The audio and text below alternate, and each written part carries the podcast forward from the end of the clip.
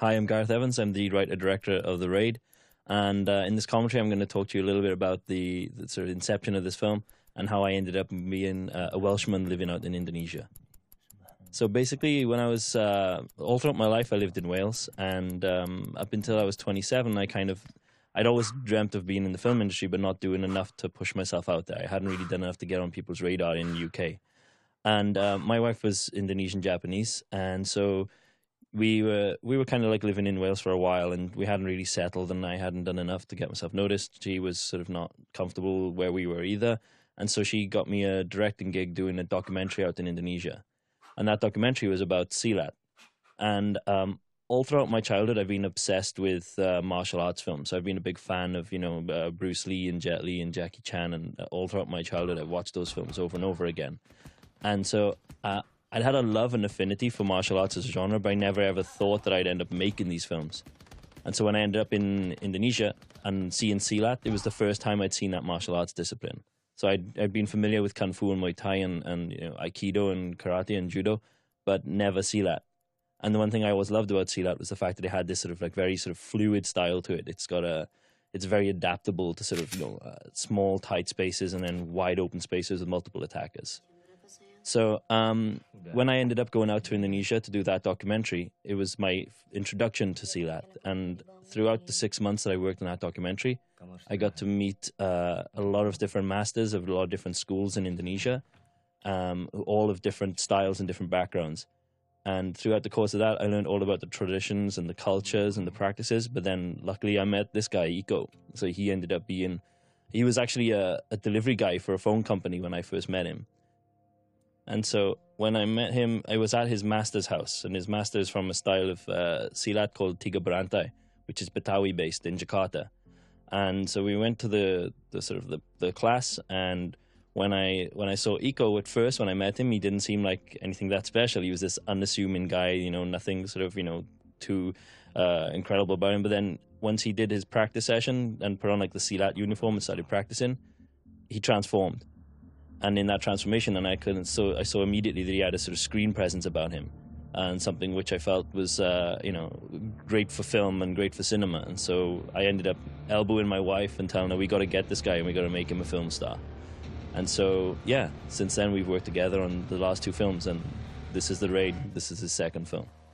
With the raid, I wanted to kind of approach the film a little bit differently from our first movie, Merantau. In Merantau, we took a long time to sort of get to the action um, we, you know, we dwelled a lot on, you know, setting out the drama elements and the sort of uh, the, the, the tradition and the culture. And I spent a long time kind of, you know, uh, getting all of that character stuff out of the way before we could actually get to the fight. The way Merantau was structured, we didn't end up getting to our first proper fight scene for like 45 minutes, which was way, way, way too long for us to do. And so on this one, I knew I wanted to kind of come right out the bat and just go straight into the fight scenes and go straight into the action. So I didn't want to waste too much time doing that. So we had this streamlined introduction, and then we just go straight into the truck. And the purpose of that is to kind of just you know, jump right in and, and have this you know uh, fast start to the film, and, and you know set the tone and set the atmosphere, and then go go all out then with the action and kind of have this relentless pace. Then uh, earlier we saw Iko um, doing sort of like preparation with uh, exercise and then prayer, and you know saying goodbye to his wife. And it was important to me to kind of have this moment in there where we're uh, showing his spiritual, mental, and physical preparation before he goes out on this mission.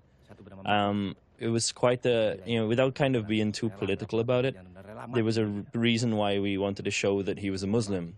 Um, because, you know, living out in Indonesia for four years and being there for that long time and, you know, knowing Iko and knowing all of the guys I've worked with, the religion to them it's something that they carry in their heart. It's something that they kind of have in their everyday life, and that's the way I wanted to present it in this film.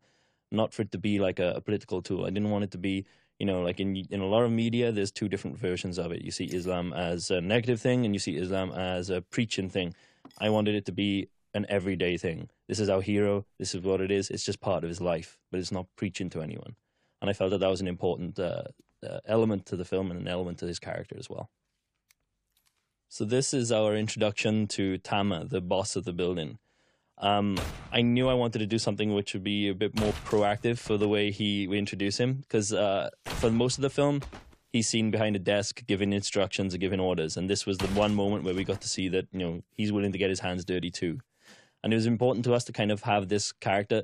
Like usually in a gang film or a gangster movie, the boss is this guy in a sort of pristine suit, smoking a cigar and stuff like that. I didn't want that, so I wanted him in a vest with a sarong, eating noodles, and then shooting five people in the back of the head. Um, the benefit of this this role was the fact that we had Ray Sahetapy play the character to perfection. He's really great with uh, understanding that you know there was a lot of dark humor to the scene, and he played it per pitch perfect. Then, so I'm very happy with Ray in this role as Tama.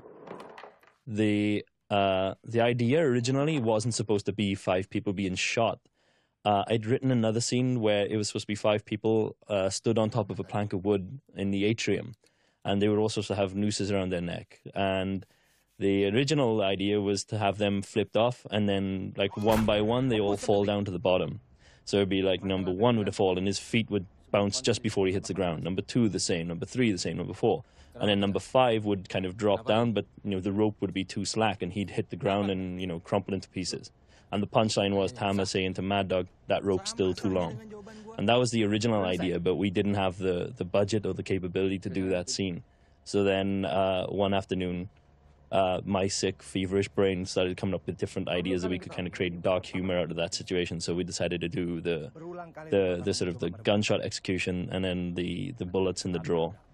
And that kind of comes more from, you know, uh, the influence from Japanese cinema that I have. I've always been a big fan of Japanese films um, and especially the sort of you know the the darker you know sort of black comedy elements that you get in films like by Takeshi Kitano or Takashi Miike.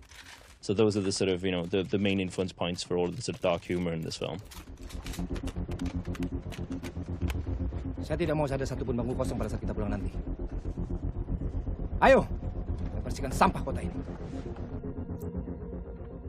This shot coming up here soon is um, was sort of like a tricky shot that we had to do because we we did this about maybe 13 to 14 times before we got it right. Because we start off uh, start off on a on a Pegasus crane and then we had to come down but the the camera's actually handheld. It's on a fig rig.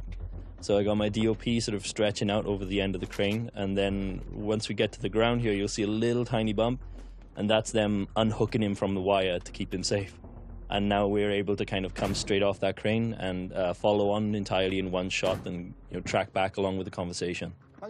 It's one of those frustrating moments because of the setup as well. Like we couldn't actually monitor the shot uh, from uh, from an external monitor, so I had to kind of just wait and pray and hope that you know the shot went well. And so it was always a case of waiting until we finished the scene and then getting playback later on to make sure it was good. Luas juga dengan kesalahan. Mereka ini pemula, Ini bukan tempat latihan.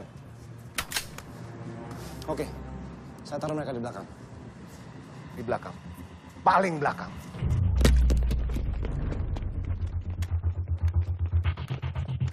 So in the SWAT team, we have like a number of we have a, we have a mix of people who are kind of experienced actors and then less experienced actors. So uh, Joe Taslim here that we see looking up at the building, he's actually a national judo champion for Indonesia, and he's done like two, three movies before this. Um, but this was like his first sort of like you know big role in a film for us. Um, he actually the way he got the role was he contacted me through Facebook, and uh, and said that he really he really loved Merantau and wanted to be in touch to kind of see if there was anything we were doing next. And uh, while I was looking at his profile page, there was this one photograph of him dressed in a sort of SWAT team uniform. And it was that, that thing of I was looking for the face, looking for the, the, the look of Jaka, the character he plays, and he fit it. And so I tend to have like this thing where I, I rely a lot on gut instinct when it comes to casting.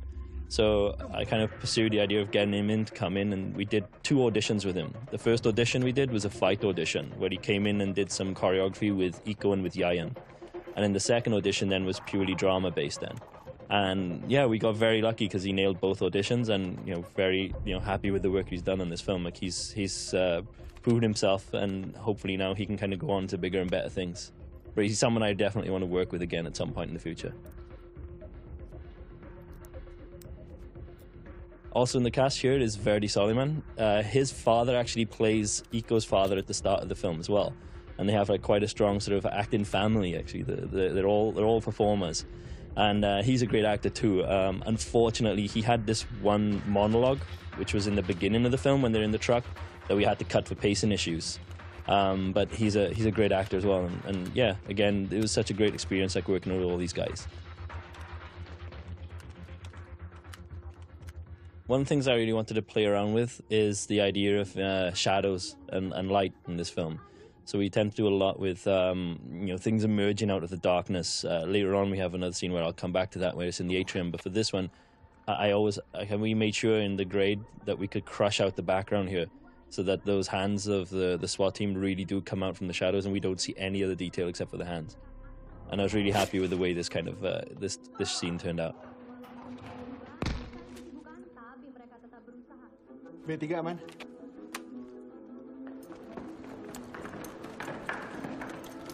Ayo, kita naik sekarang. One of the things that we did to prepare the SWAT team for the, the shoot is that we sent them on a boot camp training session and we sent them to a place called Kopaska, which is kind of like the Indonesian Navy SEALs. And we sent them there for about a week to 10 days, and then they did this uh, sort of extreme boot camp experience where they got to learn how to operate guns, how to you know use grenades, and specialist strategy and you know uh, the tactics. And they did raid assimilations as well. And uh, it was sort of it was there was like twofold. I mean one we we wanted to make sure that whenever the guys were uh, in the film that they felt like they knew how to handle the weapons. They felt like they you know belonged as part of this unit. But uh, further than that was to have this idea of creating a sense of like you know brotherhood between them that they could rely on each other. And uh, that was an important sort of you know chemistry building exercise as much as anything else as well. Uh, here we're going to introduce another one of the actors. Uh, playing Gofar is Iang Darmawan, and he's actually from a comedy group called Project P, uh, based in Bandung in Indonesia. And he's more known for doing like comedy sketches and you know uh, songs as well. And so we, when we cast him in this film, it was kind of like a bit of a departure for him to kind of play a serious role. But um, there's moments later on where he has like a chance to kind of show a little bit of his comedy chops, and he kind of you know uh, hits those notes pitch perfect again. Pilihannya hanya dua. When we were casting for this film, we knew we needed a lot of fighters. We needed a lot of extras. And um, what we did was actually, uh, before we went into production on this film, we spent about a year and a half trying to get finance in place to do a different film entirely called Berandal. And uh, we spent uh, about two or three months then doing a huge casting call for that film, where we kind of searched for fighters all over Indonesia we ended up having about maybe two to three hundred people come into our office, and we whittled that down to about eighty to ninety people that could actually perform, that could actually do the fighting that we required in the film. Um, so then, when it came to actually start working on this film, we knew that we kind of had that database of people, you know, different body heights, different shape, and stuff like that that we could use for this movie then. I really actually want to point out that this guy in the film there who just got flipped onto the table, his name is Yandi, and he's one of the uh, main members of a stunt group that we used in this film called uh, Piranha Stunts. Uh, one of the other senior members is Eka, who plays Dagu as one of the SWAT team members. We get to see him uh, throw down his moves later on in the drugs lab scene. Uh, they they came to us. They worked with us on Merantau. They were sort of you know key fighters in that film as well, and we gave them a much bigger role on this one by having them work as the stunt coordinators for us on this film. Fuck!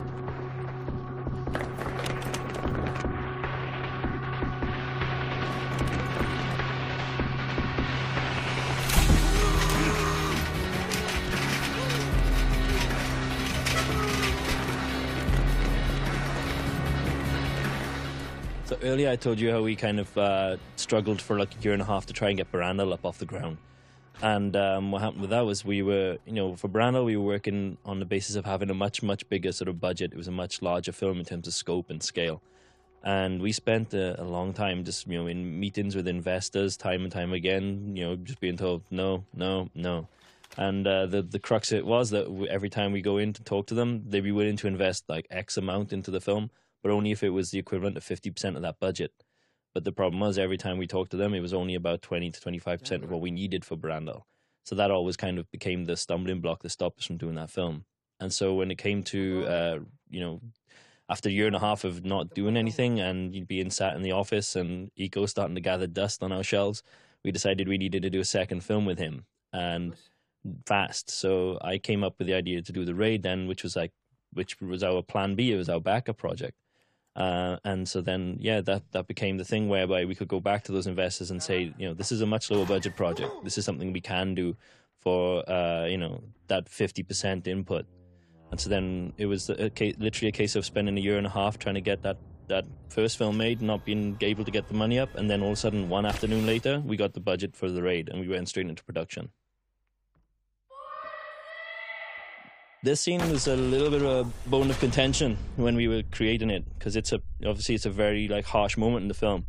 Uh, you know, killing a child in the film is always seen as like a very strong sort of no-no moment in any kind of kind of kind of movie. And what I wanted to do is to have this moment in there, but to sort of shoot it in a respectful way, so that when we actually see the impact of the gun uh, of the bullet, sorry, it's uh, it's soft focus. We don't actually see the detail of what happens to that kid and so we hint at it, and we kind of uh, it was a, it was a more of a restrained way of shooting the action. If you see later on, we kind of have a little less restraint when it comes to the rest of the violence, but that was one moment where I felt very strongly that we had to kind of shoot it and uh, show that kind of scene with a, a little bit more like respect of the audience too.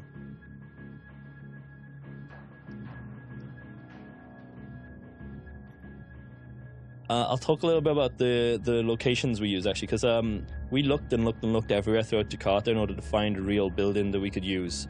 Um, but our designs and our requirements were so specific that we were unable to kind of find a real building that we could use. So we ended up doing a lot of studio work. So um, all of the corridors, like this stage, the atrium, you know, the Tama's office, uh, all of the rooms and the stairwells, they're all built in the studio. The only thing that's actually real is the sort of the the big staircase that they run up uh, earlier on in the film, um, and the drugs lab. Uh, the only other part then, in terms of the exterior of the building, the real building was only four four stories high, and it was a very clean, nice little building with like offices inside it. So my online guy then would sort of take that, use that template, and add an extra ten to four, 10 to eleven floors up, and just changed the entire facade. So we made it look like this ominous, you know, building. We knew that the building would be like a, an important character in the film, and so we looked at different ways that we could kind of uh, keep it interesting on an aesthetic level, not to kind of uh, not to let the audience get bored about the idea of only going from corridor to stairwell, from room to room.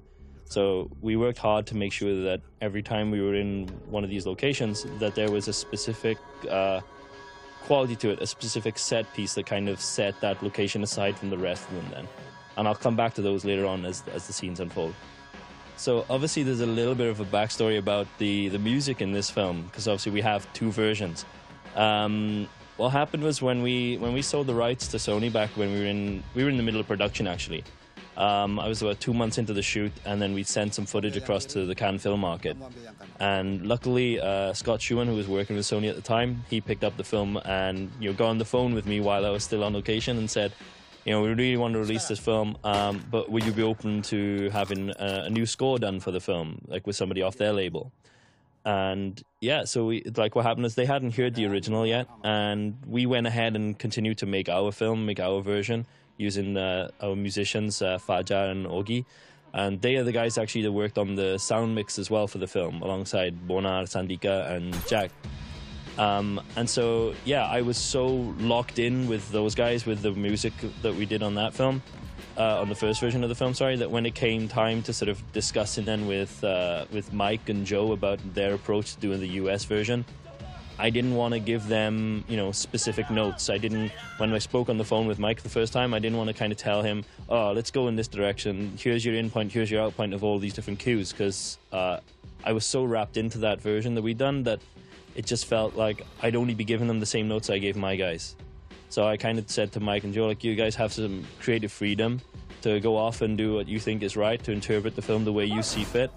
Um, and that phone call with him helped. It reassured me a lot because Mike told me then that his approach was going to be to kind of take it from more of his classically trained background, you know, not for it to be a bunch of songs which are kind of plastered on top of the film, but for it to actually be a score that aids the film.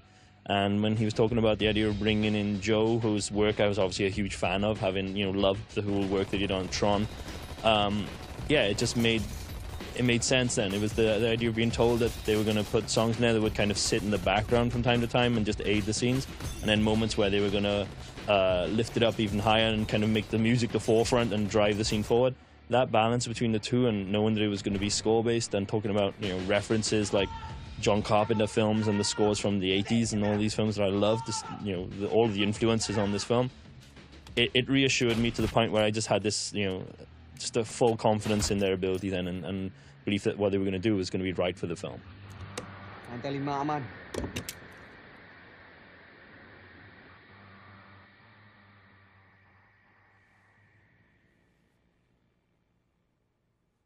So now we're going to start to see uh, how we decided to kind of uh, create a scene where we could play around with one of the locations and sort of set it aside from the rest. The atrium was always going to be about uh, light and shadows, basically. And um, once we kind of hit the lights on this, we knew that we were going to play around with that idea. I wanted to explore different concepts that I hadn't really seen done in films before. And so one of those is the idea of uh, when you look into the darkness, the more you look, the more detail you see, the, the more things kind of appear in the shadows. And once I kind of realized that I hadn't seen that in a film before, it, it became the sort of the driving force behind, designing this scene then. And, and it was literally like one night probably when I was when I was trying to go to sleep, trying to kind of get some sleep about like midnight or one a.m. And then suddenly I get this idea for these guys on two different levels of two different floors who can't quite see each other. There's not enough detail there that they're they're looking in the shadows, looking in the darkness. And then I realized that we could play around and heighten it and do something a little bit stylized, but something that made sense that could kind of convey to the audience that um, when that muzzle flash of the shotgun goes off, that it would light up the space. That in the blink of that eye, these guys with the AK 47s were trained enough and knew enough to be able to pinpoint their targets and then take them out. And that was something that uh, developed over the course of a night. So that probably kept me up till about 3, 4 a.m., then writing notes all night. And that's how it goes sometimes. So this shot then with Tama speaking into the microphone, like that was like a, a sort of a, a, riff on like a, lot of different influences that came into the film. Then when we were making the film, uh, obviously doing the film set inside one location and the idea of them being hunted and being like you know uh, chased after by all these bad guys. Uh, I watched a lot of films that were classics of that sort of uh, that sort of genre, that sort of style. And so, uh, you know, that initial that initial influence with the microphone shot was, you know, something that was you know, uh, came from like The Warriors by Walter Hill. Um, but then throughout the course of pre-production and designing the film, writing the script, I would watch a lot of different films. So I'd be checking out Die Hard, uh, Escape from New York, um, Assault on Precinct 13 was a big influence. Uh, and what I kind of took from those films, like especially with uh, you know Die Hard, was the idea of how having to create like these big you know bombastic spectacle scenes, these big action set pieces. But then uh, mixing that then with the sort of the, the more lower budget, the scale of like Assault on Precinct 13, and figuring out ways that we could create this sense of uh, of danger and and you know people coming at them from every corner of every room, but without having you know hundreds of extras at my disposal. And so the thing that I learned most from Assault on Precinct 13 was the use of sound and the use of building up tension and dread and, and trying to kind of uh, create this atmosphere of, of you know what's around every corner. And I think the moment that clicked for me was when uh, I realized early on in the scripting process that the concept was technically um, uh, a survival horror film. You know, the on the surface level, people will kind of always see it as this, you know, as a martial arts action film. But for me, it was always, you know, a survival horror that just happened to have martial arts as the action discipline in it. And so once I kind of realized that, I was able to add a lot more detail in there and add a lot more um, sort of, you know, elements from different genres that don't normally exist in a martial arts film. Actually, I'm going to talk a little bit about this shot quickly while it's still on. So we wanted to do this slow-mo shot, and we wanted it to feel like it was like a thousand frames per second with the, the, the shotgun shell coming out of the, the front and the, the fire lighting up the, the guy's face. But we didn't have the budget to have like an expensive camera to do that. So what we did was we just shot in 60 frames per second and just had the actor move slowly. So uh, he looked like an idiot and a dick for about five to ten takes of the, the shot. But I told him, look, you're to look like a fool. Just trust me because when we get it right, it'll look great. And uh, thankfully, a combination of the, the slow mo and his acting mixed with the, the great CG work by Andy that, that's worked with us on two films now uh, makes that shot work completely then. Um, I'll talk a little bit about the guns actually because we, we didn't have uh, real blank firing guns at all in this shoot. Uh, we used airsoft blowback guns, so nothing was coming out of the guns at all. And it, it what what worked for us in terms of that was the idea that we could shoot and shoot and shoot, and reset time would be immediate. Like there was no need for to, to go through the whole sort of like the the safety processes you'd go through if you were using blank firing guns and blank firing bullets So um, it meant that we had a lot of CG elements also. Then it was kind of post production heavy in terms of that. And but one of the things that we had to do because because this situation, this scene was in the darkness, was we had to have real light bounce around off the walls and bounce off the weapons as well. So we come up with a cheap, low budget technique where we had um, our art department would use uh, welding guns to create a spark, and then we'd use diffusion sheets, and then we'd we'd have about three or four of those set up so whenever we'd be ready for the gunfire, we count them down like one, two, three, and then the guys would fire their guns, and then the other guys would be setting off the sparks, and it would create this uh, this working environment that where my online guy could be able to kind of put in the muzzle flashes and the bullet shells later. So I should probably mention about uh, Donny Alamsyah and Yayan Ruhian, uh, who play Tama's right hand men. Uh, Donnie actually has played Iko's brother twice now in two films for us. Um, he played his brother in Merantau, and in Merantau it was a much smaller role. And like he came to us after Merantau and said how like he he kind of re- regretted not being able to do any fighting and not being able to do any action in the first movie. And so when it came time to set up the raid, and I, I, I knew I wanted him to play this role, and he was hungry for it, and he came in and and uh, yeah, did a great job in this role. Uh, Yayan was actually, who plays Mad Dog, is one of the choreography team from Merantau. And um, for him, then in this film, like he, when we were setting up Merantau, actually, we, we weren't initially going to cast him as Eric in that film. But uh, after practicing all the choreography with Iko for months on end and not still finding a person to play that role, my line producer Anne suggested that we should give him a try and give him an audition. And when he came in to do that audition, he actually nailed it. So he was just as good on the drama as he was with the, the fighting. And so then when it came to the raid, I knew I wanted to cast him again and, and give him a much more challenging role because Mad Dog is kind of, you know, in, in the in Merantau when we cast him as Eric, he had a redeemable quality, but in this one he was just pure evil. And I think Yayan actually relished the opportunity to play a character that that bad, that vicious. And when I'm working on martial arts sequences, um, I shoot with a very detailed video storyboard. Uh, we work out every angle and every edit ahead of time. This is in like the first three months worth of pre-production. But for all the gunplay stuff that we're seeing now, um, I shot this without a shot list at all. We didn't have any kind of storyboard. So the way we did it was we do a lot of uh, long takes where we could tell the actors, okay, you burst in through the door, you arrest that guy. Meanwhile, you guys go and pick up that sofa and you guys pick up the wardrobe, put it in front of the door. And we give them these longer takes so they could really get like an energy going and, and a real feel for the scene. And then I sort of orchestrate my two cameras then to kind of uh, pick up different elements of that scene as we were going through it take by take by take. Uh, the benefit, I guess, of being my own editor is the fact that whenever we're doing these shots, I already know where the in and out points are for everything we do so I can kind of almost be able to conduct them and uh, and tell them come down low for the guy's close up on his face. As soon as they've arrested him, go up to the, the cupboard and and uh, yeah, that that worked for us in this scene. And it was a bit of a, an experiment, and we were a bit nervous, but after about a day or two, we kind of found a flow. And uh, we were comfortable to kind of finish this scene off then without having the need to have a, a full detailed shot list. One of the decisions we made when it came to designing how we were going to shoot this film was that feeling that we wanted it to be almost semi-documentary in style. Um, so once we're sort of with that SWAT team, we follow them and discover everything with them. You know, we're over their shoulder. So whenever we're with them, it's got a much more handheld feel to it. So like this shot, we had to go through the hole.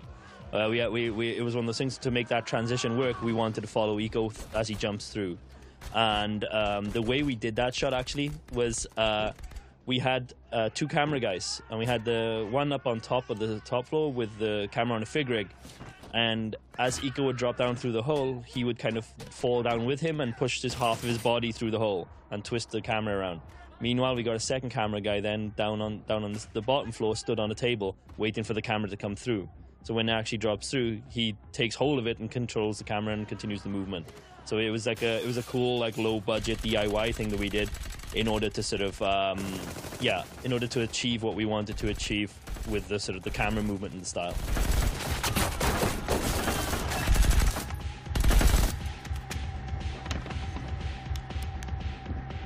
So I'm actually really happy with the way this scene turned out. We have like a lot of, uh, like, of mayhem and chaos from with attacks coming from every possible place inside the room.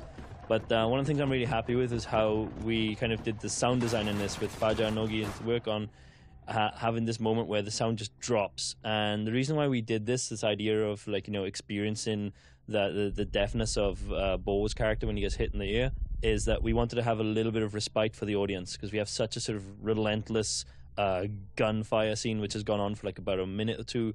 That I wanted there to be one moment where we kind of take a breath almost and then go right back into it as soon as uh, Rama pulls out the gas canister. This idea, again, this is one of those like 2 a.m. trying to sleep and then suddenly something pops in my head. Um, so I was, uh, I was, I was starting to think about how I could kind of end the scene and not really knowing what I should do with it. And I wanted to kind of finish on an explosion. And um, in Indonesia, a lot of our ovens, we have these big gas canisters underneath. And so uh, maybe it was one of those very rare days when I was actually cooking for a change. And I saw that gas canister and thought, like, that would make a good combustible device. And trying to figure out how we could kind of channel that out through a doorway. The idea of putting it in a refrigerator just seemed to make sense and seemed to be lo- lo- like a logical solution for it. Um, when we discussed the idea of uh, whether that would work, like on a sort of like a realistic way, I spoke to our military advisor and said, you know, if I put a gas canister inside a refrigerator and then threw a flashbang grenade in there, w- would that be enough? Would that would the charge of that be enough to create an explosion?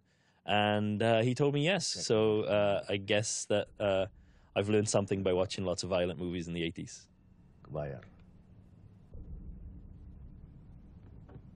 Turun. Bawa pasukan. Beresin semua.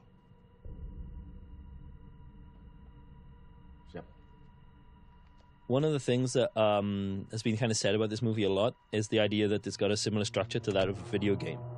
And um, usually, like a lot of people, when they get told that, they take it as an offense. But for me, I actually take that as a huge compliment. Because we did, we set it up like this. We set up the, you know, the villains to have this sort of almost, you know, they're the next step up, then the next stage up. Um, and Yandy here, the guy we saw earlier when he was uh, pulling the machete from under the table, we, we set him up to be this guy who's going to play a major part in in the, the action.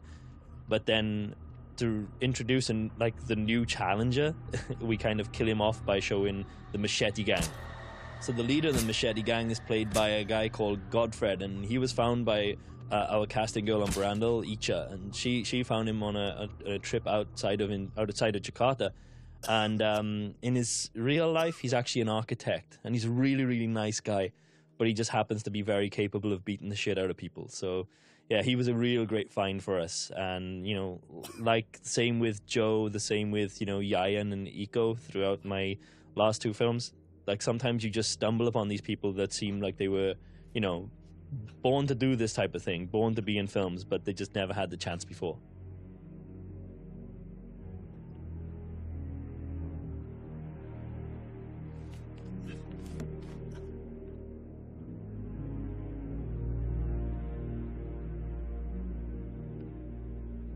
one of the things we wanted to do um, was to have a logical reason why we get to the martial arts. So, uh, for the first 30 minutes of the film, we kind of stick to a lot of gunplay action. And we do that on purpose because like, I, I, I don't like. I knew the film was going to be a martial arts film, but I don't like seeing martial arts films where the guys have like an arsenal of weapons, but they choose to use their fists, they choose to use their feet. Um, this is a SWAT team that have gone into this dangerous building, so we couldn't have them realistically use any other weapons or, or, or hand-to-hand fighting until they'd run out of bullets, until they had no option left, until they had no choice left. And so this was one of those things where we had to kind of figure out, like logistically, how we could get rid of uh, their equipment step by step by step. So it was a case of okay, we need to lose their guns, then we need to lose their helmets, and then we need to lose their gloves, and it was just finding these little moments throughout the film where we could do that. I'm going to spoil something for you now. Um, when we were shooting this, this was very much sort of like our schedule was all over the place, and this was towards the end. And that guy being carried towards the door, that's not actually Pierre Gruno who played Wahyu. That's a stand-in that we had then who came in just for that day. So poor guy ended up being brought in, had his hair sprayed, sprayed grey by us, and then was just bundled across to a doorway. And that was it. That was his day.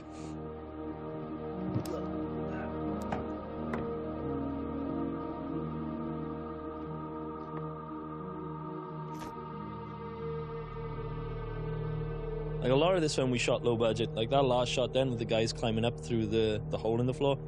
It, you know, I I wasn't given the same kind of treatment as I was on Merantau. On Merantau, my producers, they kind of spoiled me a little bit. And it was one of those things where anytime I wanted a piece of rigging or a piece of equipment, it was on standby. Every day of the shoot, I could have whatever I wanted to.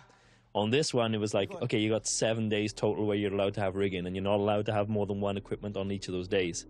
So, like, even shots like that where we needed to be high up, it, it, it, it was one of those things where we discussed it and we were like, well, we, we don't want to spend all that money to get a crane for that type of shot or to get that little bit extra height. So it was literally just stand on a table, uh, handheld, and just you know just do do what we did when we were making independent films and and use all of those tricks and techniques that we had back then to figure out like how to kind of raise the production value on this film. So earlier I was talking about the idea of um, survival horror as the sort of central concept, and this is kind of one of those key moments where we started to inject horror elements into the film. Uh, the, the the idea of him, you know, tapping that machete on the tiles. This is this is clearly sort of you know inspired by all the horror films I watched as a child growing up, and it's kind of one of those things where I kind of wanted to play on this whole idea of uh, like claustrophobia and the idea of uh, being stuck with nowhere to go, being stuck with no escape, and um, yeah, this is the the best way that we could kind of convey it then. This actually is one of those things that I use whenever people talk about the idea of making films as being uh, this glamorous thing where you know you have like you know big stars in beautiful uh, shooting locations. Yeah, three men in in a dirty, danky toilet in the middle of a rundown building in Jakarta. It's not glamorous at all. And when you think that we also have lighting guys and then sound guys and then also like a camera inside that space, yeah, it, it's it's not quite as you kind of imagine it.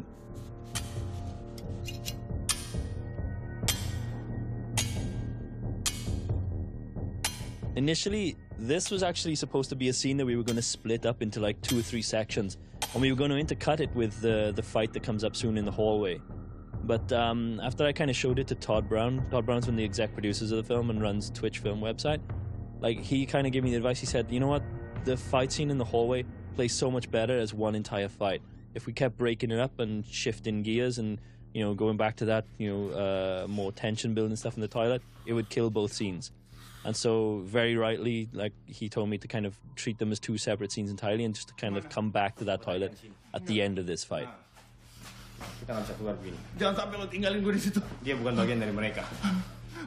So when we design the fight scenes for uh, all of our films, what usually happens is is that I'll give um, Iko and Yayan like a, an idea of the location, the props, and the sort of the general setup of a scene, and then uh, they'll kind of figure out the sort of the the technical stuff. Then the, the, they have to kind of fight their way out of those situations.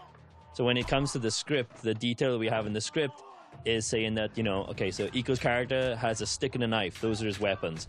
He also has Bowo sort of clinging to his shoulder. Then, so we have this moment where, uh, at the start of the fight, at least he has to maintain Bowo's balance because Bowo can't actually stand on his feet anymore.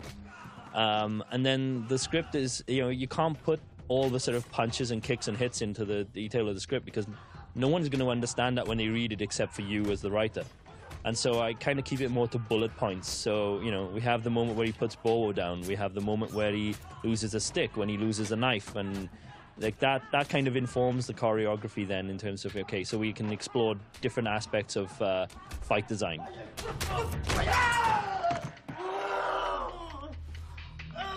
This would probably be my mother's favorite scene in the entire film. Uh, she has a major, major problem with anything to do with knife violence in movies. She can't stand knives in films. So, as you can imagine, this shot coming up right here. Yeah, she loved that one. So, you're welcome, Mum.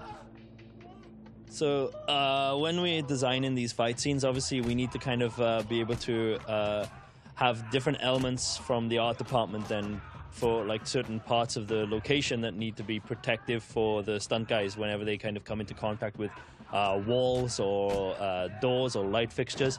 And you'll see one of the sort of best examples of that coming up. And what we do is we design like a miniature version of the set in pre-production, and we'd be able to map out where the choreography takes place. So at this point, we know exactly that this column and this wall needs to be cushioned and needs to be soft. Um, the way we did that obviously was we kind of uh, we sellotaped a bunch of blood bags to the side of the guy's head, and all those tiles are kind of made out of foam, and the wood is made out of rubber. And so when we sort of smashed his head along down there, like the the tiles crack, but then the blood from the blood bags which are already strapped to his head, they are kind of leaving the mark on the tiles. So you feel like you're seeing something real, and, and combined with the sort of the sound effects, then it, it has exactly the desired effect. It seems to get a lot of laughs from the audience, so maybe a lot of you guys are, you know, just as sick as me then outside. In this scene, we actually have a combination of different things. We have, whenever we can do it, we tend to use like practical blood as often as possible. But uh, every now and then, we'll have like uh, Andy, our online guy, sort of uh, aid us and do a lot of CG blood. So then that gunfire, then we had like a real explosion for the the, the door frame for when the, the the door splinters. But then the blood that hits the wall, that was all CG. And um, Andy, our online guy, is really, really good at doing CG blood. Uh, he his attention to detail is something that makes the the blood work so well in this film that I feel, you know. The the main reason why is because he pays attention to where the light sources are in all of the locations as well. So he looks for where those shadows are and where the light spots are, so that whenever that blood comes out, that it's reacting to the this this the atmosphere on set, not just the idea of just painting blood onto onto an image. Then, and that that level of detail is one of the reasons why we continue to work with Andy and you know look forward to working with him again and again. Tolong buka pintunya. So now, like uh, I said earlier about that idea of going from set piece and then, you know, once we kind of end on one big set piece of like a sort of an explosive moment, uh, it was the idea of keeping that pace going, keeping the idea of uh, this relentless feeling of the the story and the plot always driving forward. And I had to almost immediately jump into this moment where we start to build tension again and we start to build suspense. And um, and so yeah, this is this is one of those scenes and where I'm kind of probably like most proud of how we kind of build the tension and the suspense in this moment.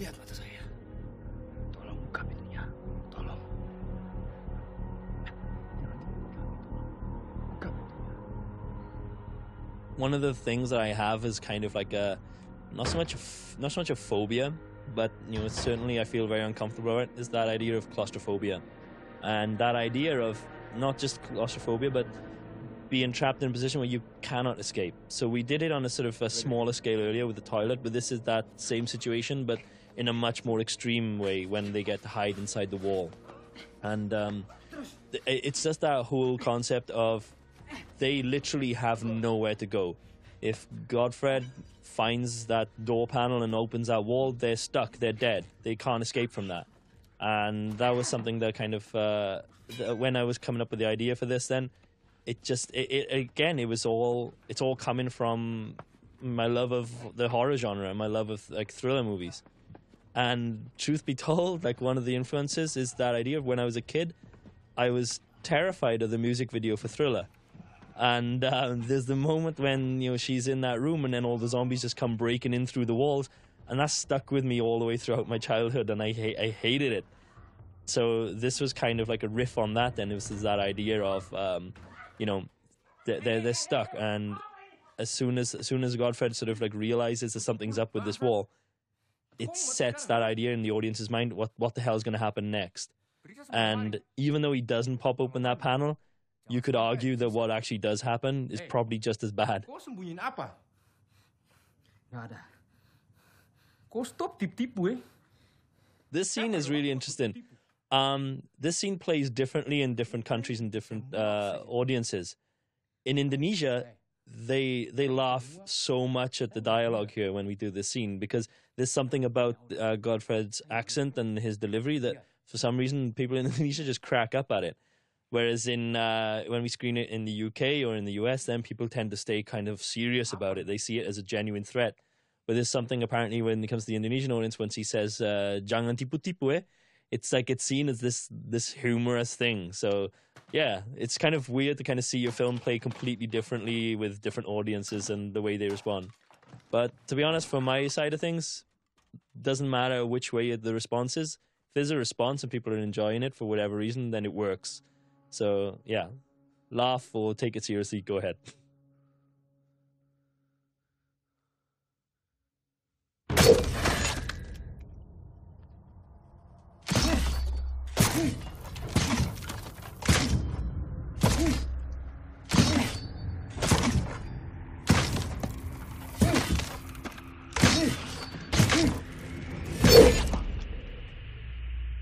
this tends to get a reaction.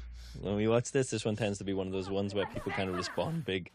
Um, when we played this film in the in festivals, the first time we played it was actually in the Toronto International Film Festival as part of the Midnight Madness uh, section, and uh, we finished post production on this film literally one week before the screening. And me and my producer at that point, we were so uh, we just so pessimistic about the film because all we could see were the problems. All we could see were the sort of you know the the areas of picture breakup in the corner or little bits of sound that dropped that we wish we could fixed. And you know, uh, we had no expectations going in. And then when it came to that actual first screening, all we kind of hoped for was a couple of decent poster quotes. That was all we expected. That was that was the sort of height of our expectation on the film. And then um, when it started to play, like the Midnight Madness audience, they just took to it and they just heightened the experience and just elevated the film to a point where we were me and Iko and Joe were actually there. We went along for the the screening, and we were we were blown away. Like we were so overwhelmed by the experience of it, and yeah, ever since then, and to kind of be able to sit in and, and get the audience's reactions as they you know they ooh and ah and, and sort of vocalize how they feel during the film. It's the best feeling as a director. It's the best feeling in the world to kind of know that those little ideas and those little beats connect with an audience in some way.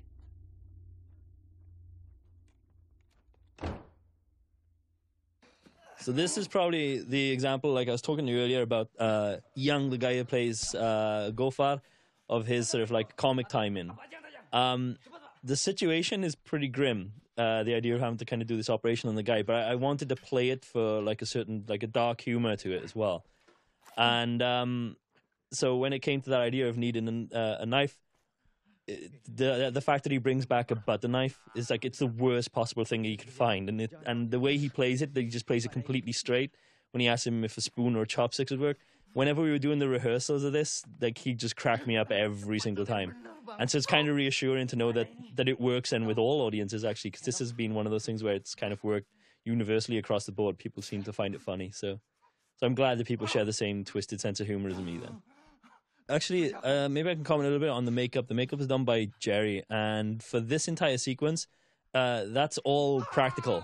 Um, so we had like a we had like a, a, latex effect then, where we could build up his stomach, so we could kind of we could get that depth, so that when Iko put that uh, butter knife inside, that we could actually feel like it's gone really deep inside the guy's stomach. So, uh, yeah, thanks to Jerry for that amazing piece of effect this scene in the elevator, this is actually it was sort of another one of those like a bone of contention moments for for me. This was something I was considering cutting from the film uh, for a long time, and it wasn't until maybe the last final two or three days of uh, before we reached picture lock that we decided to keep it in and leave it in there. Um, in terms of plot importance, like yes, it kind of hints at you know the fact that there's something more to Andy's character and in terms of you know what his intentions are. But for me, when I watch this film with an audience now, I feel like tonally it doesn't quite fit right yet. We've just had such a sort of strong visceral moment and such a strong extreme scene of violence before this with the hallway fight, the the you know the machete through the wall, and then the operation on uh. That for me, uh, whenever I watch this, every time it comes to that elevator, I feel like we still need another scene of respite. We still need another moment where we can breathe before we go back to the violence. So I guess in a way, the the only thing I would change would be to kind of maybe take that scene out. But then I don't know how it would play without it. Maybe I'd miss it again. So that's the problem of being a director. You always want to mess around with your films. You never are actually finished with them. Kalau ada, lain cerita. Tama mengontrol tempat ini sangat ketat. Kalaupun ada tempat yang nggak kena kamera, kamu tetap akan terjebak di sini. Nggak ada jalan buat kabur. Nggak ada jalan keluar. Satu-satunya jalan keluar adalah jalan masuk kalian tadi ke sini. We're about to reach um, one of the sort of more memorable stunts soon. Um, so I kind of want to talk a little bit about that before we reach it. Uh, whenever we design our stunt work in the film, we always have the safety of our stunt guys in the in the forefront of our mind, obviously. So we always have like an ambulance crew on standby, and we always have a paramedics team uh, with us every day of the shoot whenever we do these action sequences or stunt sequences. But when we come to design the stunts as well, we try to design them in a way that is like 100% safe for them to do. It's impossible to get 100%, but you, you, you, you try to aspire to reach a point where uh, in camera, it looks horribly dangerous, but when you're actually executing it, it's very safe. And um, this stunt coming up with the backbreaker on the wall is one of those ones where we tried our best to kind of make it as safe as possible, but just goes to show that no matter what, things can go wrong from time to time. So the way we did it, and I'll kind of give this explanation now before we get to it, is that we took the wall out from the atrium first, and when the guy gets flipped over, we're controlling him with a wire to make his path correct. So he has to land on a specific mark. So we took the wall out and put crash mats everywhere. And then when he gets flipped over and lands on the, the, the crash mats, once we get that take locked, we, we lock the position of the camera and then we put the wall back in. Then we lift him up on a wire one meter up, drop him down onto his ass so that his legs, his back can come down one side. Then we drop him on his back so his legs can come down the other.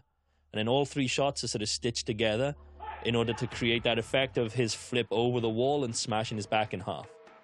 Uh, where it went wrong is that when we did that first take of it, the guys pulling the wire, they pulled too hard.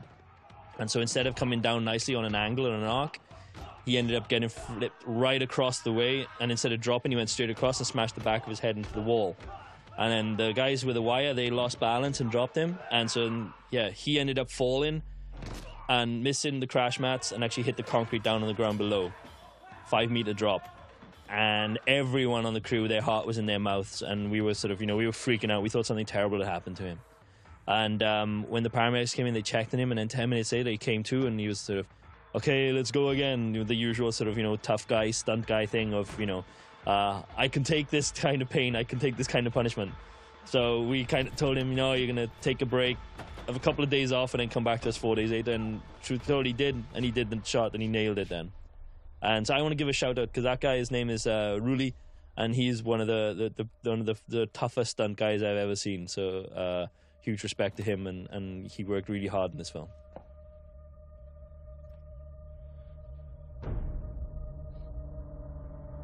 So um, we're coming up to the Machete Gang fight. And earlier I was talking about the idea that every location should have like its one sort of big set piece which defines it from the others so that we could keep the film like you know interesting to look at. So earlier in the atrium, we managed to have like the scene with the lights going out, and then also the uh, the scene with the, the you know the big stunt just then with the backbreaker. And then in the corridor earlier, we already had like a big fight scene where it was Iko with the stick and the knife, and that's like the sort of I guess that's kind of like the iconic scene of that location. And so for this one, when we were designing it, we knew we always wanted to kind of take the fight. You know, we were going to start in the corridors, but we didn't want it to stay inside the same space because it's not visually as interesting. So we looked for a way that we could get the, the fight to start here, but then develop further and go into new locations. And so that informed us with the idea that we had to break one of the doors and, and actually be able to go inside one of the rooms. And it was kind of like a way for us to be able to you know change the color of the film and, and make sure that that room was designed in a way that uh, you know it would be visually interesting and, and, different from everything we'd seen prior to that. So we did a lot more like stronger reds and greens and blue colors inside that room then um, yeah okay everyone tends to get a reaction to that kill um, i'm ashamed to say that it's my psychotic brain again that came up with that one uh, we worked on different things that we could come up with for how to kind of do that transition into the room. And once we realized that we were kicking someone through the door, we sort of had a brainwave where we were thinking we could have splinters, we could have part of the door left inside the frame and, and have it like these jagged splinters. And so then, yeah, it was just straightforward jump backwards and pull a guy's neck onto it.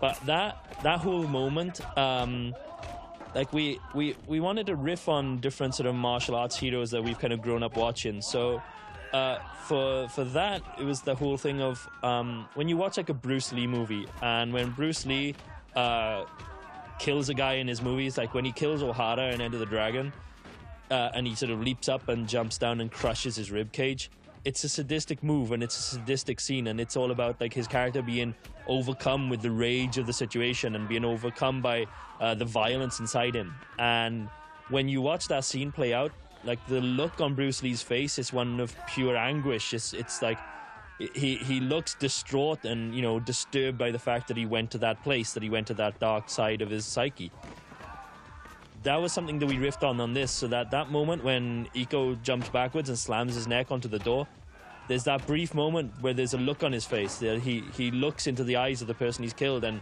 like it, it's very like it's very slight and it's played out very quickly. But it was the idea of um, like having that part of him acknowledge that what he's just done is you know, for want of a better word, fucked up.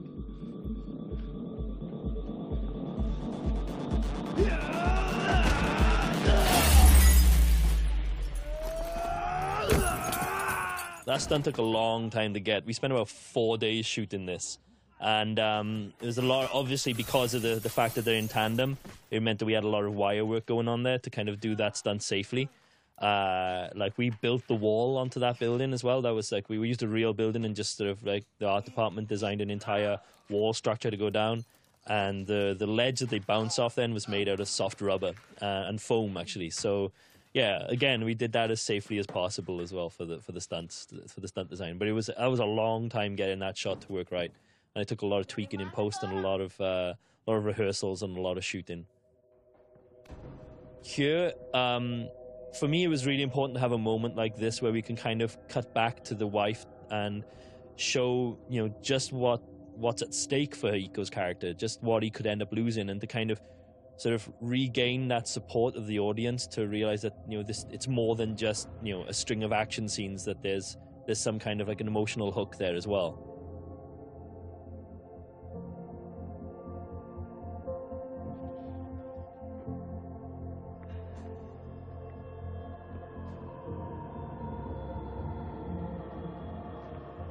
And what I've always been a fan of is that idea that you know uh, that he's not just a killing machine and that's the one thing we wanted to bring into Iko as well. It's like when he's up against people who are not that skilled, yeah, he's in control of the situation.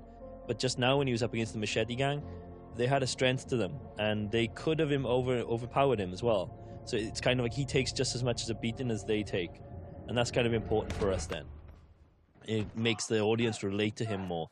It makes them feel like a stronger affinity to him because he's not he's not you know he's not this unreal superhero guy that if anyone other than you know his brother came out of that room to grab him, he's dead, and that's the end of his story.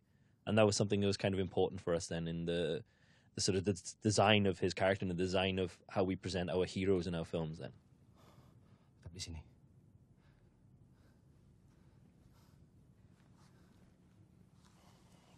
So um, earlier I mentioned about Joe actually having a, a judo background. Um, and we're about to reach a scene soon where there's like a where it's his opportunity to show off his martial arts skills when he fights against Mad Dog. Um, when Joe came in, we once we knew that we were going to cast him, we started to look at the choreography we'd already designed for that scene and started to look at different ways that we could approach it to sort of better suit his skill set because initially, you know, whenever we design, it's you know, it's with me, Iko, and Yayan designing the fight scene, so it tends to be a lot more sort of silat oriented.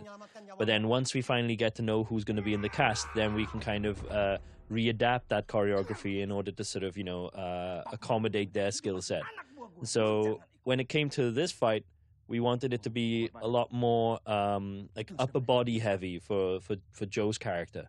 So we're playing with you know two guys who have very different styles, very different body sizes.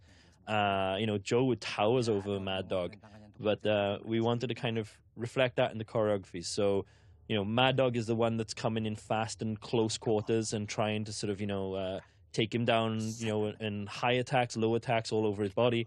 Whereas you know Joe's character is sort of so overwhelmed by the speed and the ferocity of the attacks that like all he's capable to do for a long time is to kind of uh, use throws or pushes to kind of almost keep a distance between him and Mad Dog and to try to kind of overpower him through uh, strength as opposed to technique. Belum saatnya. Ini bukan tempatnya.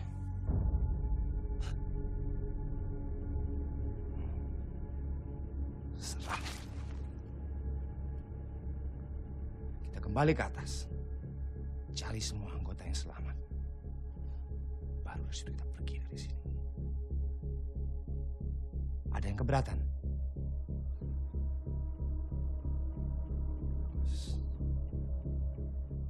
Semuanya siap? Jalan.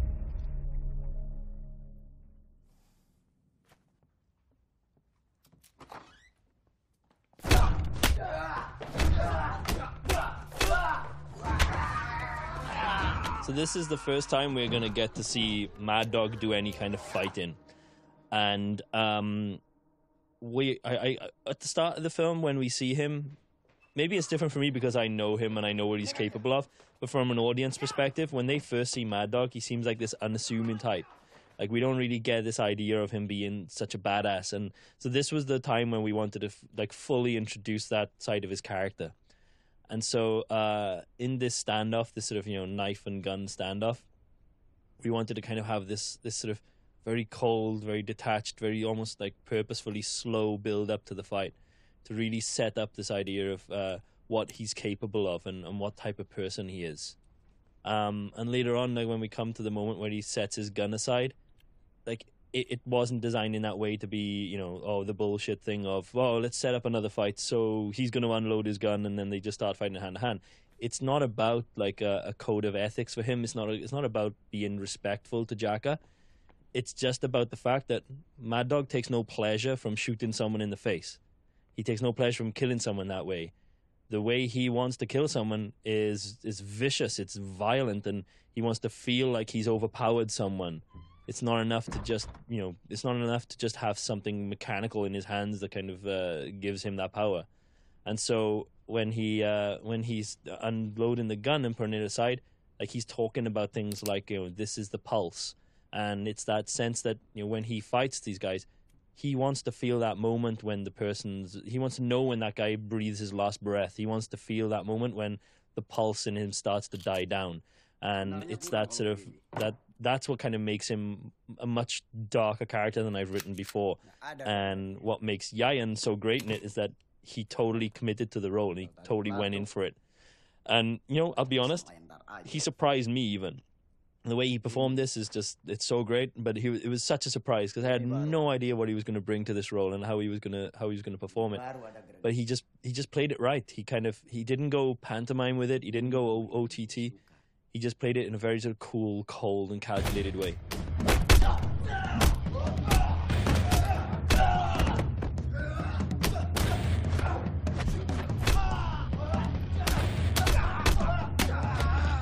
So there you go. You're going to see there's the first sort of one of our judo throws there. Um, and we kind of like try to, obviously, earlier I was saying, we try to incorporate some of his uh, like skill set in terms of the choreography. So Yayan's going crazy at him and he's just trying to throw him and push him away and keep him at a distance then.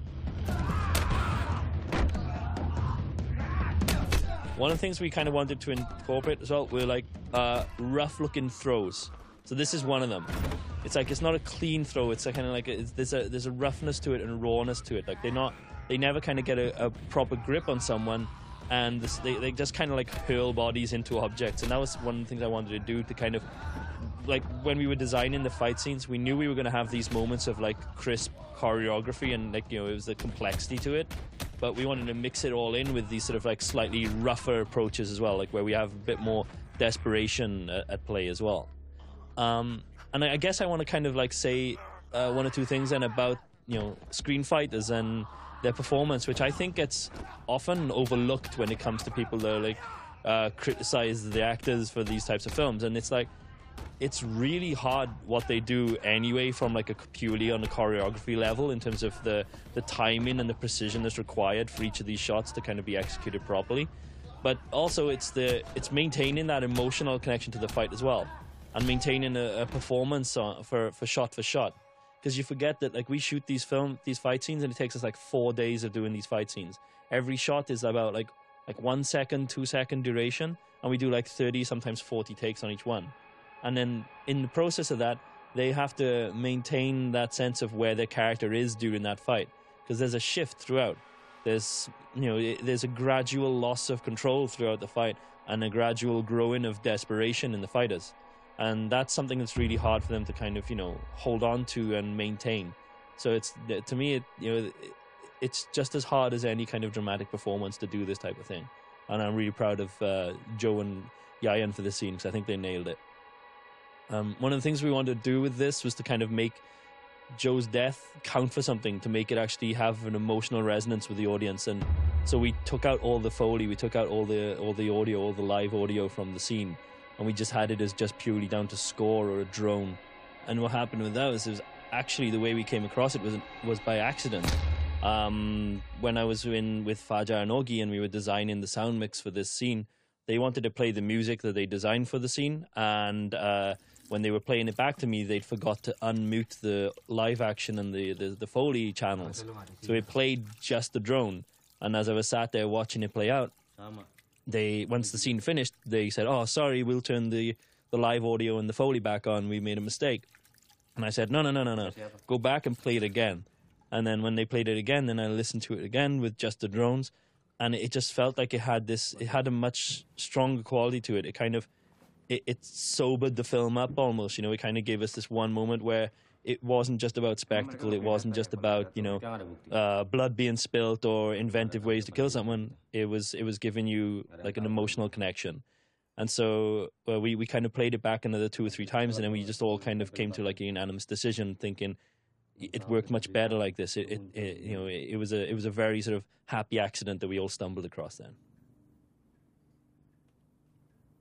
Lo harus keluar dari sini. Sekarang.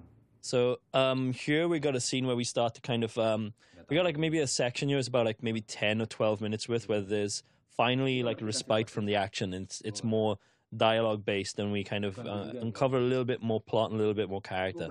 Um, I was very cautious of the fact that when we were designing this film that it had to move at a very sort of breakneck pace. And um, once I kind of realized that it was all around one event and sort of you know from dawn until about four o'clock, five o'clock in the, afternoon.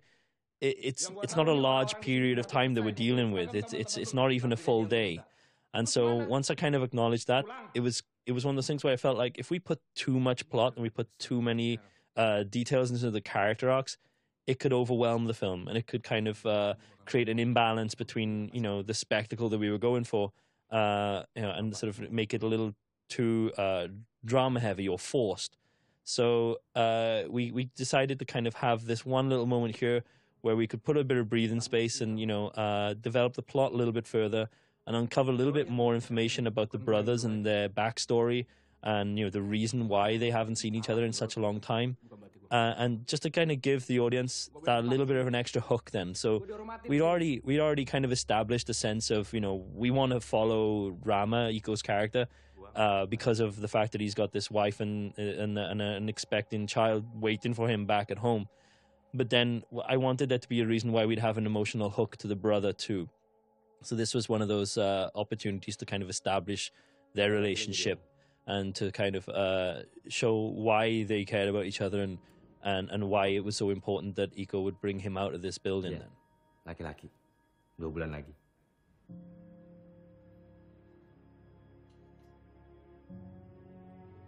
I tend to um, when I'm writing these stories, I tend to try to kind of uh, this might sound a bit cheeseball considering the sort of the over the top situation that these guys find themselves in. But I tend to kind of try to put in elements that I that are from my own life experience in these films. Not that I've been in a building like this, but um, more the idea of in Merantau, we had this moment where Iko was talking to his brother, talking about his brother. Sorry, in a, in like a concrete tube, and he was talking about uh, you know their childhood and you know growing up together and what they were like and that that came from you know me and my brother because I'd moved to Indonesia at that time and you know it was a big move to make. And you know me and my brother have always been very very close and he's always been you know like a major part of my life and the supported me throughout. And, and you know he's a, he's an older brother too. So uh, I'm always kind of the the Iko character then that, that, that he becomes like my voice box in a way. And um, yeah, so in Merantau, it was all about the idea of you know being away from family, being away from home, and that was something that I could bring to it from a personal level. But in this one, it was more about that idea of uh, knowing what it was like to be an expectant father, and whenever you go somewhere, mm, you know you have that thing where you want to make sure that no matter what, you're going to be there for that child. That you're going to, you know, there's there's no greater fear than not being able to be there to to kind of see your child be born into the world. There's no greater fear than not being able to see every day of their life. You know, so that was something that I could bring to it from a personal level. Then, Orang-orang lo kemana? Masih nyari. so this scene, um, we actually decided to kind of play this like pretty uh dry humor. Really, this is kind of like I guess in a way it's more like British humor. But it seems to go down well with the local audience too. They they get it, and um, in a large part that's down to uh, Iko and Donny's performance. They we played it when we gave them direction. Actually, um, we had them play it almost like uh, you know, Lagian juga udah mati. almost like school kids in a way. That idea that they're both just as stubborn as each other, and it's kind of played very sort of you know, uh, uh, very dryly and very abruptly, and the even down to the way we sort of uh, positioned the camera, the composition of the camera was kind of just this sort of like almost like a like a double act between the two of them. Actually, I can point out there's a little bit of CG work there that none of you guys will really re- no, realize. When Jaka gets dragged into this elevator, that elevator is not actually there. We just had like a blank green screen wall, and my online guy kind of uh, put in the tiled wall and the elevator doors and the you know the animated everything then, and even down to the blood stain on the floor. So all of that was done in post then with CG.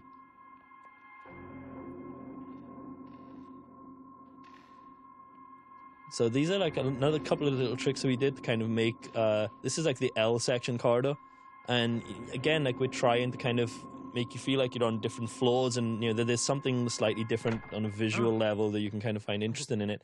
So you know, this one was just simple. You know, we we just put a little flickering light in there just to kind of give it a little bit of a different feel from the rest of the corridors. And uh, one of the design things that we did to kind of cheat and to make it much easier for us to kind of switch from floor to floor.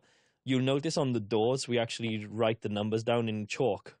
And the reason we did that was because all we'd have to do then is wipe off a number and then rewrite and put like fifth floor, sixth floor, seventh floor. And all we have to do is just change the number on the door. And it was very quick and very effective thing to do then. Dan dia lari. Sersan suruh gue jagain dia. Sekarang kita nggak punya pilihan. Untuk mikirin gimana caranya selamat. So I should talk a little bit about um, Pierre Gruno, actually, who plays Wahyu, the corrupt cop in the film. Um, he came to us for uh, for the for an audition and sort of like nailed the role, and we did a little kind of uh, fight audition for him because we knew that he had a small uh, action scene later on in the film. Uh, now, obviously, Pierre's not going to be able to do the same kind of fighting as Iko and uh, as Eka do in that scene, but he gave it everything. Like he really, really did go for it with the fight scenes that he did get given. And even in the rehearsal, when we showed him the choreography, he accidentally split the lip of one of the fighters that he was uh, fighting against. As he was supposed to slam the guy onto a table, he just he just slammed him right into it, and so the poor poor stunt guy came away from it with a with a split lip. Um, like Pierre came to me and said, like, you know, please, you know, go a little bit easy with me on the choreography because uh, he had like a an injured leg, he had a bad kneecap uh, from an old sports injury, I guess, and um, yeah, we, we we gave him kind of uh, all of his choreography becomes sort of like more brute force stuff. Then it's it's sort of uh, more like a boxing style, really, with a little bit of silat in there as well. But we'll touch on that later on when we get to the drugs lab scene.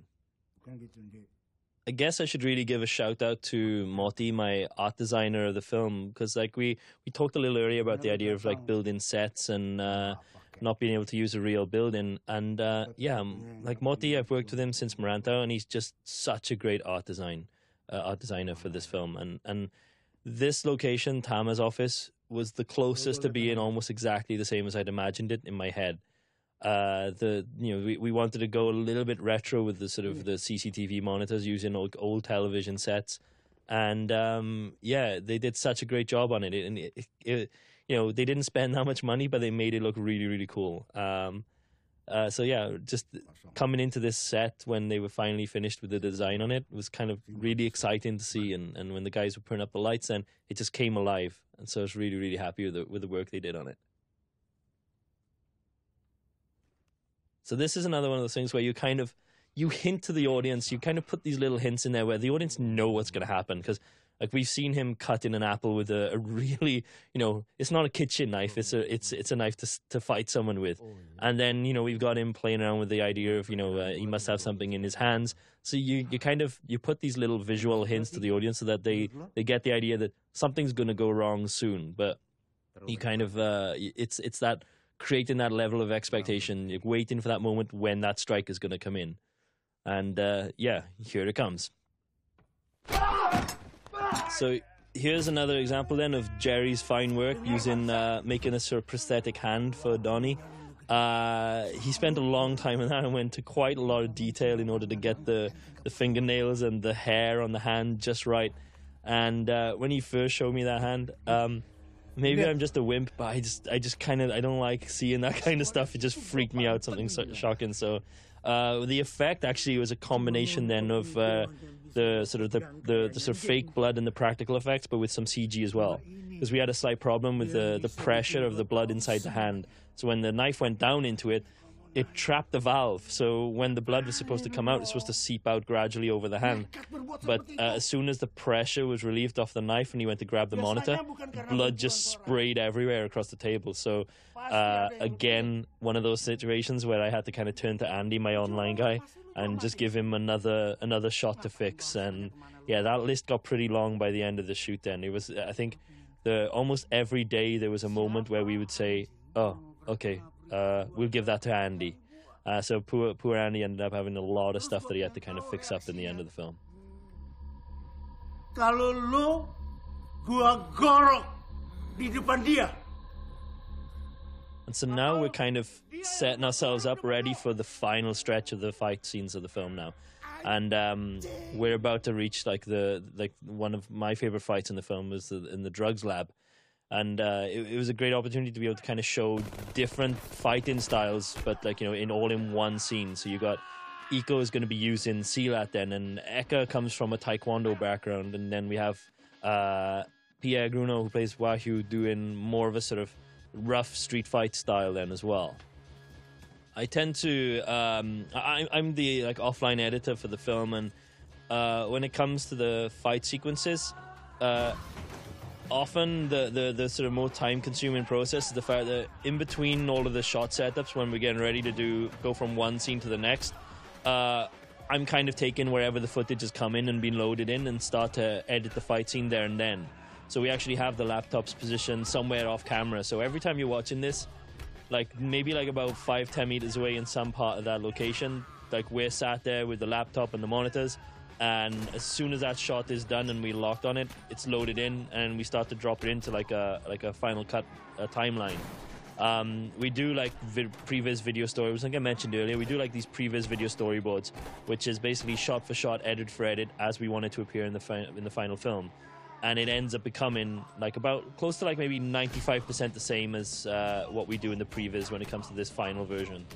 Occasionally, like what we'll do is we'll shoot the opening of a fight scene for the first day, then we shoot the closing of a fight scene on day two, and then if we have like day three and day four, that's what we use to kind of bridge between those two uh, those those bookends of the scenes, so that we know for sure that no matter what, even if we have to drop some choreography, we've got a beginning and an end to the scene then. So that's kind of our sort of security. That's our safety net then. Um, we got like a lot of sort of short shots, but here we have our first sort of big long moment. This was a cam- the cameraman had to go 360, so there was no room really for us to kind of be able to monitor the situation. So throughout this entire take, because the cameras turn in more than 360 actually, uh, I had to hide somewhere in the corner and just listen to all those shouts going on from all the fighters until uh, my DOP would end up calling cut. And then finally, we kind of rush out and check playback.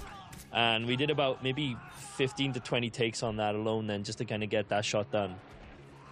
But uh, I think, like, yeah, one of our experiences when it comes to the action, we always do so many takes, and it's really hard to get it exactly as we want it.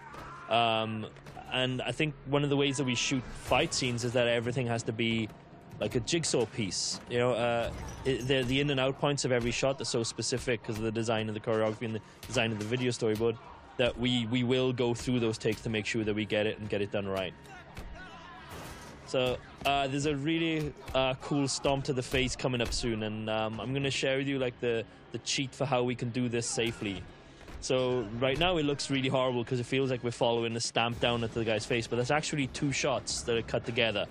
So we start off on the top one where we point up at Dagu, and then we do a whip tilt down. And in the whip tilt down, we cut to another shot then because there's, there's a blur in the movement, and you can do a seamless edit. And so uh, the second part then is uh, we put Dagu's hand through a pair of trousers and then into the shoe. So we have more control on the stomp. So he's actually hitting the guy in the face with his hand, but it's inside the boot and then we do that second shot, then we just continue like a tilt down to the face, and then it's the impact. And so both shots kind of get chopped together, and you feel like it's all one movement. You feel like it's all one uh, sort of aggressive stomp to the face, but it just hurts a little bit. It's not a, it's not a full hit to the face.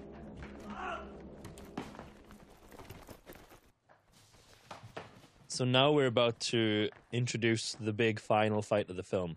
Um, this is the torture room fight, and this was the longest one it took to kind of design, and the mo- the most complex as well in terms of the choreography layout. Um, and to be honest, like you know, not to be too up myself, but we feel the most proud about this scene. This is like this is kind of we like we felt very strongly while we were shooting it, and when we kind of finished the film, that you know this is probably the best fight scene that we've ever done out of like both of our films so far. Um, it was an intense shoot. It was a really really tough shoot to do. Uh, there's about six minutes worth of fighting, and two minutes of drama wraparound. You know, usually for that, if we were working on the basis of like a like a sort of like a, a Hong Kong schedule, maybe we'd get given about fifteen to twenty days to shoot that. But we had eight, and the guys were working like we would we were fight they were fighting fourteen hours a day, six consecutive days in a row. Now the the analogy that I preferred is that if you think about it this way, if you go to the gym for one hour on a day and then the next day you feel like shit and you can't move an inch, imagine fighting for 14 hours in that one day and then doing it again the next day, again the next day, again, again, and again, and again, and again. Uh, meanwhile, you've got some white guy in a chair telling you it's no good and you have to go again.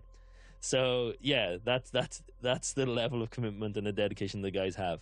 Okay, I'm gonna give you a quick spoiler now. This is gonna ruin the scene. Watch the fan in the background. It changes direction. Okay, so basically what happened was we we had a fan built in, but the motor was too fast and it kind of distracted with the background. So for every single shot in this scene, whenever you see that fan turning, it's an art guy tapping it with his finger to kind of keep the keep the fan moving at a, at a slower pace. And um, we we wound up. Eki was our guy who was turning the fan at that point, and we gave him so much stick for the fact that he turned it the wrong way on that one moment. So that poor guy got given a lot of shit by the crew then. But um, it was all mild hearted, light light-hearted stuff, and we all loved him really. He worked his ass off throughout the entire shoot. But he's just one of those guys where it's very easy to kind of make fun of him, and he'll take it seriously. So yeah, we gave him all sorts of hell on the shoot.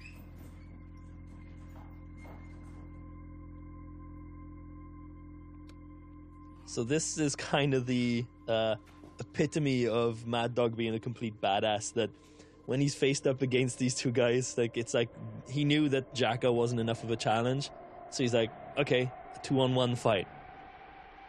The the main like influence for this came from a Jackie Chan film in the eighties called Dragon Lord, and um, more along the lines of the idea that there's a two on one fight in that where the bad guy just owns them and he's in total control of the two fighters that he's faced against the entire way through. I think it was um, Jackie Chan, uh, Jackie Chan and Mars against uh, Hwang In-shik, and uh, Hwang In-shik is just beating them relentlessly and pounding them, and it just takes the the dedication of those two guys to kind of just keep slamming him and keep crutching him and keep breaking him until he can't move anymore. And, and that's one of the things I kind of want to reference with uh, this fight scene is that we have maybe like more complex choreography, but that same kind of tone, that same type of atmosphere with the scene then.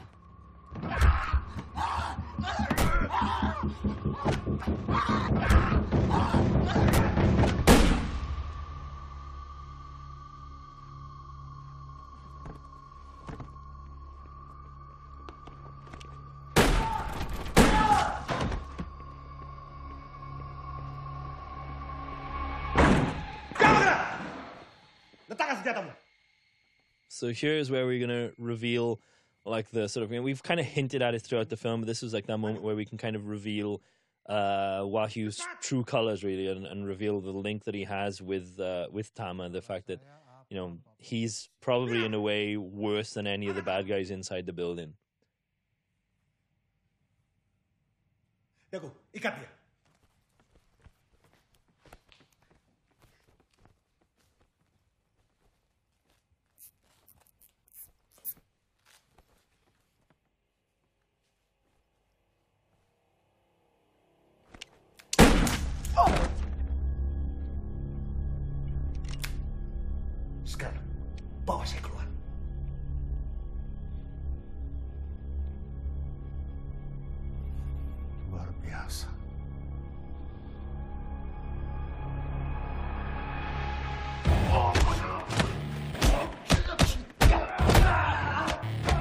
So now we go back into the fight.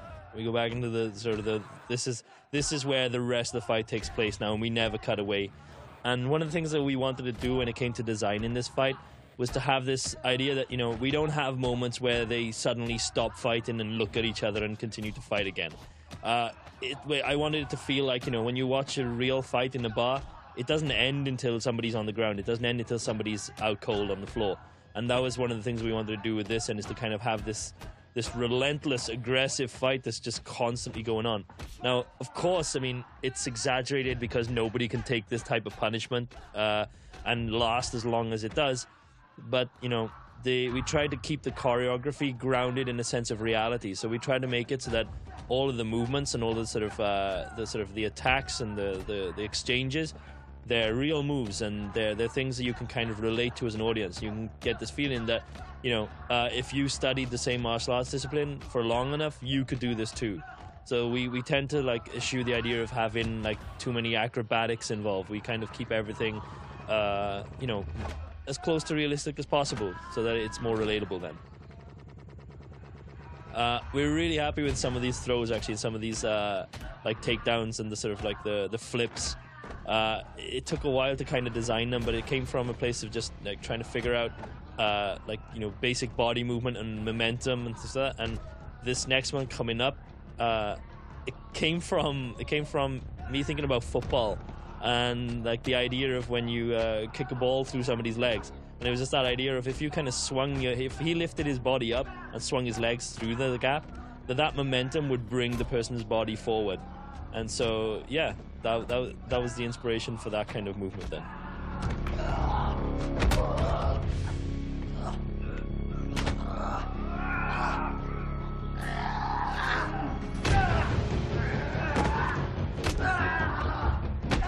Think for this fight as well, it was one of those ones where we knew it was going to have to get like very sort of like violent and very aggressive and you know feel like it was you know relentless and just you know uh, charging at you um, you know, it's it's Mad Dog's final big moment. We've kind of built up to this a long time, and so when it finally comes, then it has to feel like we're sort of like satisfying the audience's hunger to kind of keep pushing it and keep going, and just you know, uh, create this feeling of the the fight uh, going beyond the realms of how how long it could actually last.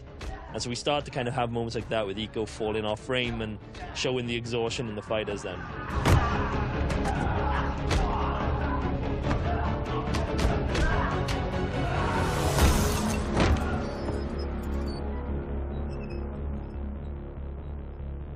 And so we, we come to like a certain kind of symmetry almost then with um, Mad Dog, with the idea of just before he killed Jaka, he has that moment where he kind of uh, kind of finds an, a sort of like not not an inner peace in a way, but he there's almost like a disappointment in his eyes. And it's like the the the actual kill blow, the actual chokehold, like when he killed Jaka earlier, it was like a chore. It was just it was just the next step. It was just something to do to finish off the fight. But for him, in his mind, the fight is over here and so that it's that idea of like going over to kill off uh, Ram, and it's just it's just that next step. And so that was the kind of thing we wanted to kind of bring that symmetry back into it. So there's a similar feeling from uh, the previous fight to kind of get the audience to feel like, holy shit, that Rama's going to be in trouble. And what I tend to love about this moment here uh, is that the audience normally, when you have a moment like that happen in the film, the audience are going to be uh, expecting it to be that's it, that's the end of the fight. But for us, like, it's not enough. We can't kill off Mad Dog that easily yet. It can't just be that he gets stabbed in the neck and dies. So he actually continues to fight way longer than he probably should. And the idea was to kind of take it to that extreme and to really push it, not just to kind of get the audience to kind of see it as being a little bit like over the top and a bit ridiculous, but um, the idea of, you know, Mad Dog is in this position where he's bleeding to death, and all he cares about now is still killing these guys. So he tries right up until the last drop that he could kind of like maybe like take them with him. And um, unfortunately, he doesn't get to do it. Now, that delightful little uh, moment there, uh, which is obviously another one of my mum's favorite scenes, actually comes from uh, a scene at the end of my first film, Footsteps.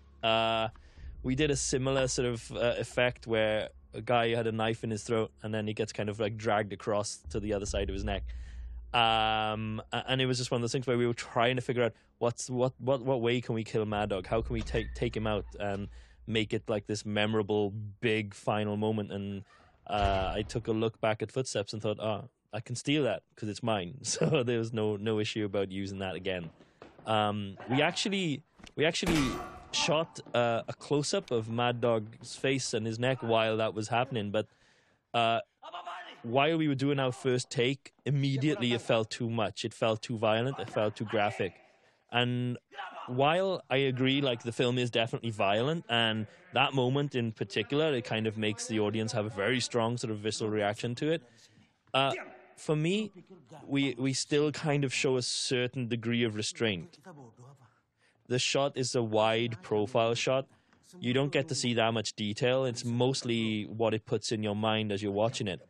And like throughout the movie before this, you know, we're dealing with moments of violence where I don't know, it's kind of like I didn't want to linger on things too much. I didn't want to feel like the the violence in the film is exploitative in any way.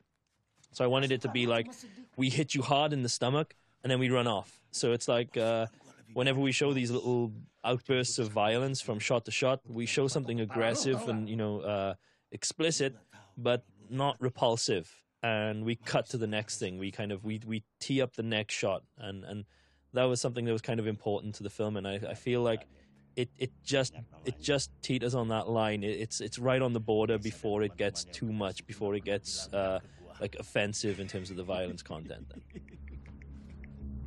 Tahu apa yang harus bayar dan berapa. So this was actually probably one of the sort of most difficult scenes, really, in terms of scripting and in terms of uh, performance as well, because we're asking them to give a lot of information here at the last last few minutes of the film, which kind of you know, like you know, usually it's kind of that sort of annoying exposition dialogue, but I wanted it to feel natural, and I think one of the things that helped a lot was definitely uh, Ray and Pierre's performance here, because it, it kind of it, it, it does give across the information that we need in terms of the plot, but it, it never feels too forced. It never feels like you know he's just giving this information for no reason whatsoever.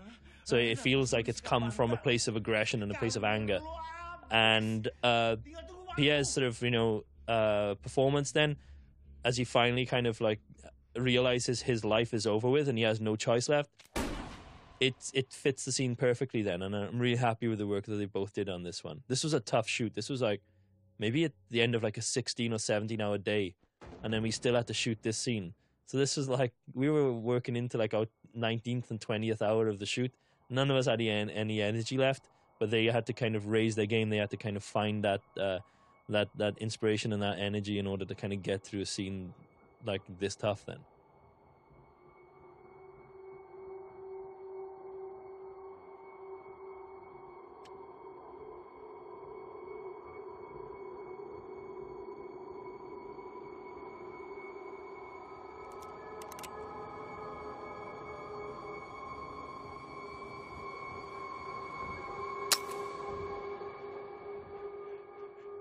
Was always no question in my mind. There was no way I was going to give Wahyu an easy way out. There was no way we were going to kill him off. And so, um, yeah, we, we kind of actually, there's a reason why a lot of the things happen when he has that gun. So when he kills that guy in the corridor, and then there's two more people in the corridor, it was so that we could get him to a position where he literally would have run out of bullets. So assuming he has six in the chamber, then he kills three people in the corridor. He shoots Dagu. Uh, he shoots at uh, Rama in the, the, the stairwell, and then he shoots Tama, and that's his final bullet.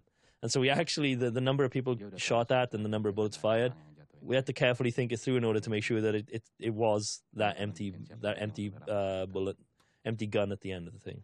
Gak semua orang yang lu kenal itu busuk, Ram. Lu kasih ke Bunawar. Dia orang yang baik. So now we're kind of setting up some characters that are actually going to play an important role in the sequel to this film. The idea of introducing a character called Bunawar, who we, we have no idea who he is yet. Um, he's actually going to play a major part in the, the sequel now. So, uh, yeah, it was kind of interesting to kind of drop these names at the end of the film without people having to actually know who they are, but feel like they have some kind of importance in the story of the film, and, and they'll be explored in a lot more detail now in the se- in the sequel.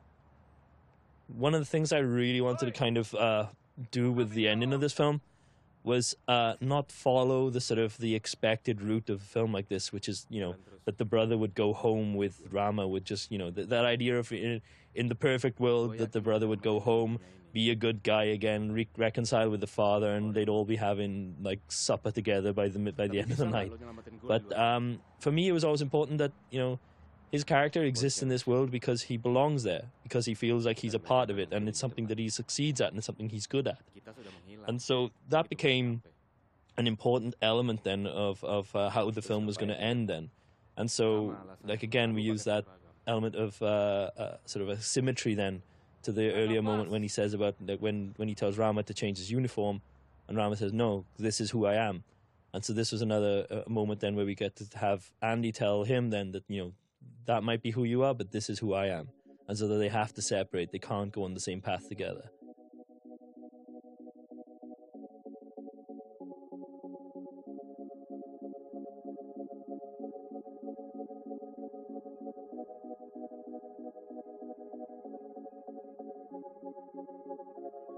There's a shot coming up here with um, Iko's face uh, as he walks out through the building, and we actually did a lot of uh, post production work on this because uh, we were we were running out of time on this. It was really hard to kind of get all this stuff done in the daylight because in Indonesia the, the clouds would form and break apart almost every five to ten minutes, and so we were playing against the sunlight on on a regular basis on this. And uh, the makeup effect on Iko's face, by the time we finally got this shot right, the makeup wasn't quite right. So Andy, again, my CG guy, he had to make a CG cheekbone and a CG earlobe, and then tidy up the effect as Iko turns and walks away from the film. My name is Gareth Evans, and I was the writer director of the raid. Just want to thank you all for listening to the commentary, and I hope that everything I've said has been informative and not too boring. So hopefully, I'll get to see you when we do the next film, Berandal, the sequel to the raid.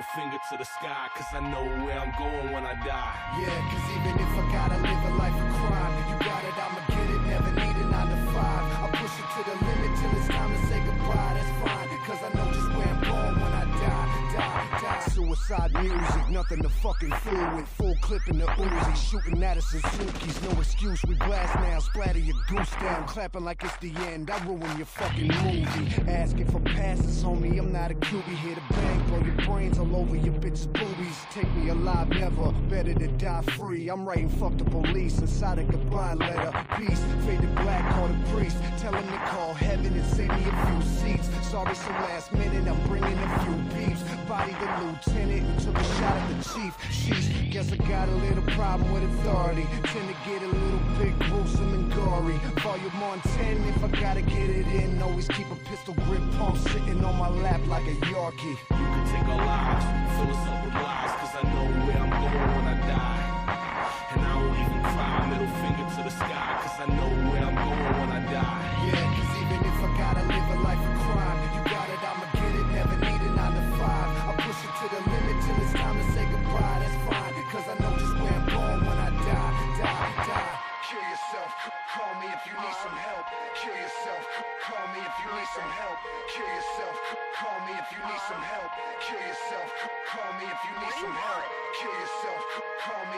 some help. Kill yourself. Call me if you need some help. Kill yourself.